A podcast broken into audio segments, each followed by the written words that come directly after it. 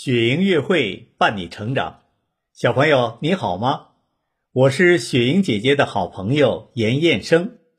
今天我要给你们讲一个故事，名字叫《高山流水》。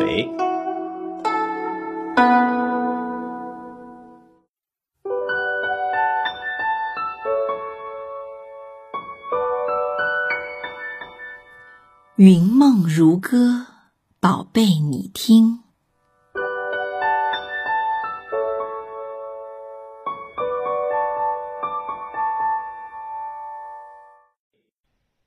大约在两千三百年前的春秋时代，有一位楚国出生的音乐家在晋国做外交官，他就是被誉为琴仙的伯牙。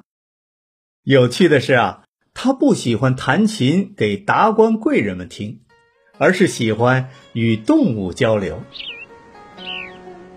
伯牙曾经给为国王驾车的马匹弹琴，那六匹马听的是如痴如醉，连草料都忘了吃。伯牙经常拜访其他诸侯国家，他随身啊都要带上传说是上古时代。伏羲氏制作的瑶琴。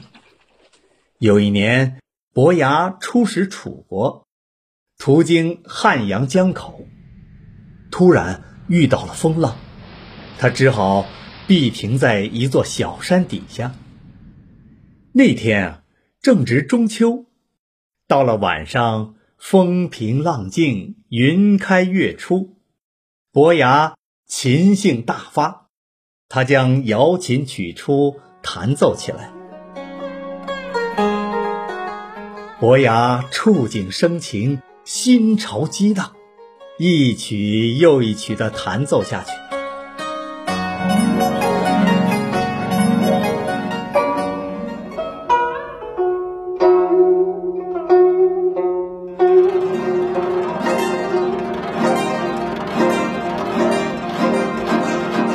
突然他像是受到了惊吓，啪的一声，一根琴弦断了。他猛一抬头，看见一个人站在江边。这位樵夫装扮的人赶紧大声说：“呃，对不起，惊扰了您。我只是一个砍柴的，回家路上听到美妙的琴声，不由得听呆了。”伯牙心想。一个砍柴的樵夫怎么会听懂我的琴声呢？于是他问道：“那请你说说看，我弹的是一首什么曲子？”樵夫施礼之后，笑着答道：“先生，您刚才弹的是孔子赞叹弟子颜回的曲子，可惜您弹到第四句的时候，琴弦断了。”伯牙不禁惊喜万分，连忙站起来邀请他上船细谈。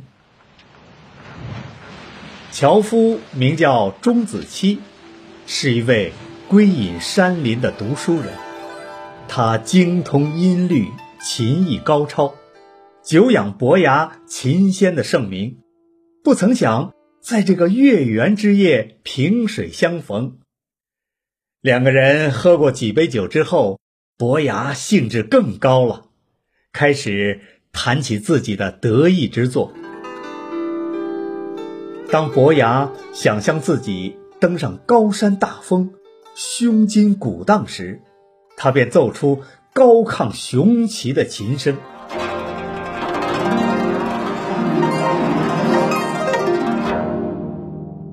钟子期高声赞道。好壮丽！那巍峨而庄重的高山，好像就在我的眼前。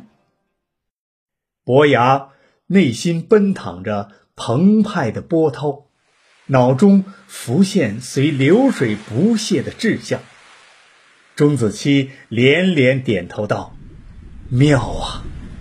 那滚滚的流水，如无边的江海一般，宽广浩荡。”滔滔不绝。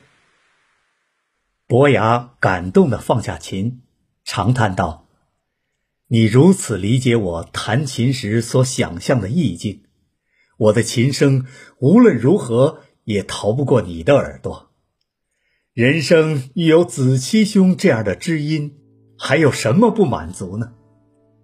于是，他给钟子期讲述从前学琴的经历和创作《高山流水》琴曲的故事。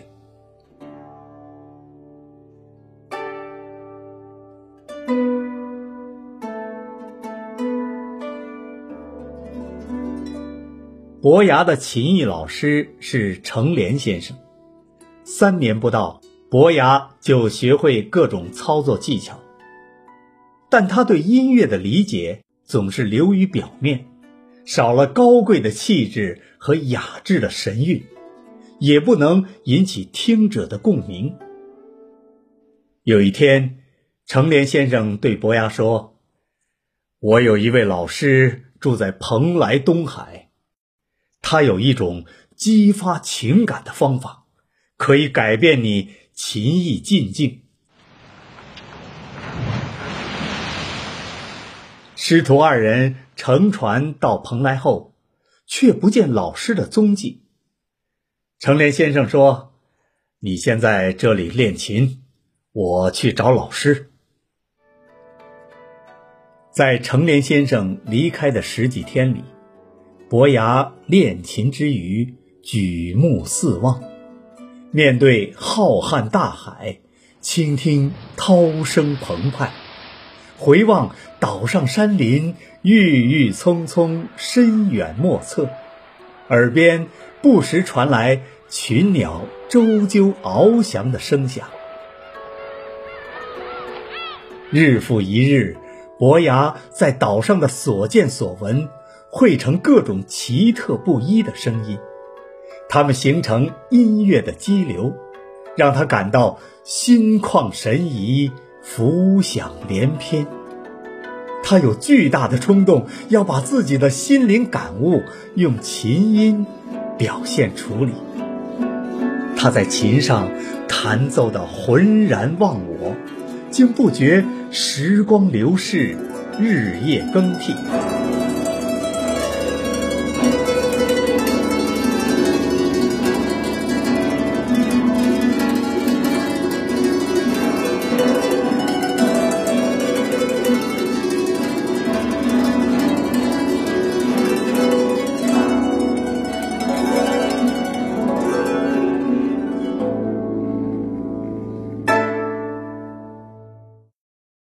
听罢伯牙讲述的故事，钟子期不由感叹道：“怪不得伯牙兄能够成为当今世上最出色的琴师，因为自然的景色和声音才是你最好的老师。”两位知音相见恨晚，约定来年中秋月圆之时，再到这里相会。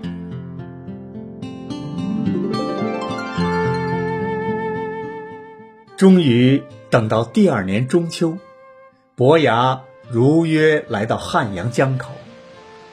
月亮初升之时，伯牙开始弹《高山流水》，可是月亮已经升得很高了，仍不见人来。伯牙向一位路人打听钟子期的下落，路人告诉他，钟子期几天前。不幸染病去世了，他临终留下遗言，要把自己的坟墓修在江边，只为等八月十五月圆之时，听伯牙再为他弹琴。伯牙如雷击顶，他坐在钟子期墓前，万分凄楚的为知音弹起《高山流水》。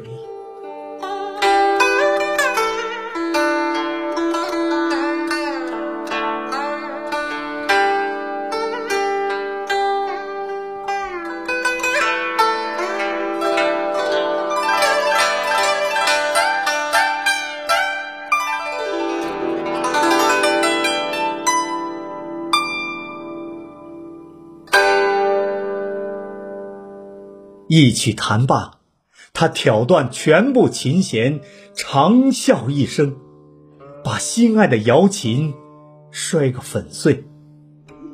他悲伤地说：“我唯一的知音已不在人世，这琴还能弹给谁听呢？”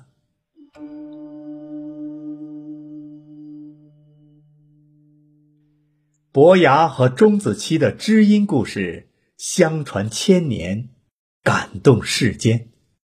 不知从哪个朝代开始，在伯牙和钟子期相遇的汉阳龟尾山月湖畔，筑起一座古琴台，供世人络绎凭吊。人们也开始用知音来形容朋友之间相识相知。相濡以沫的高贵情谊。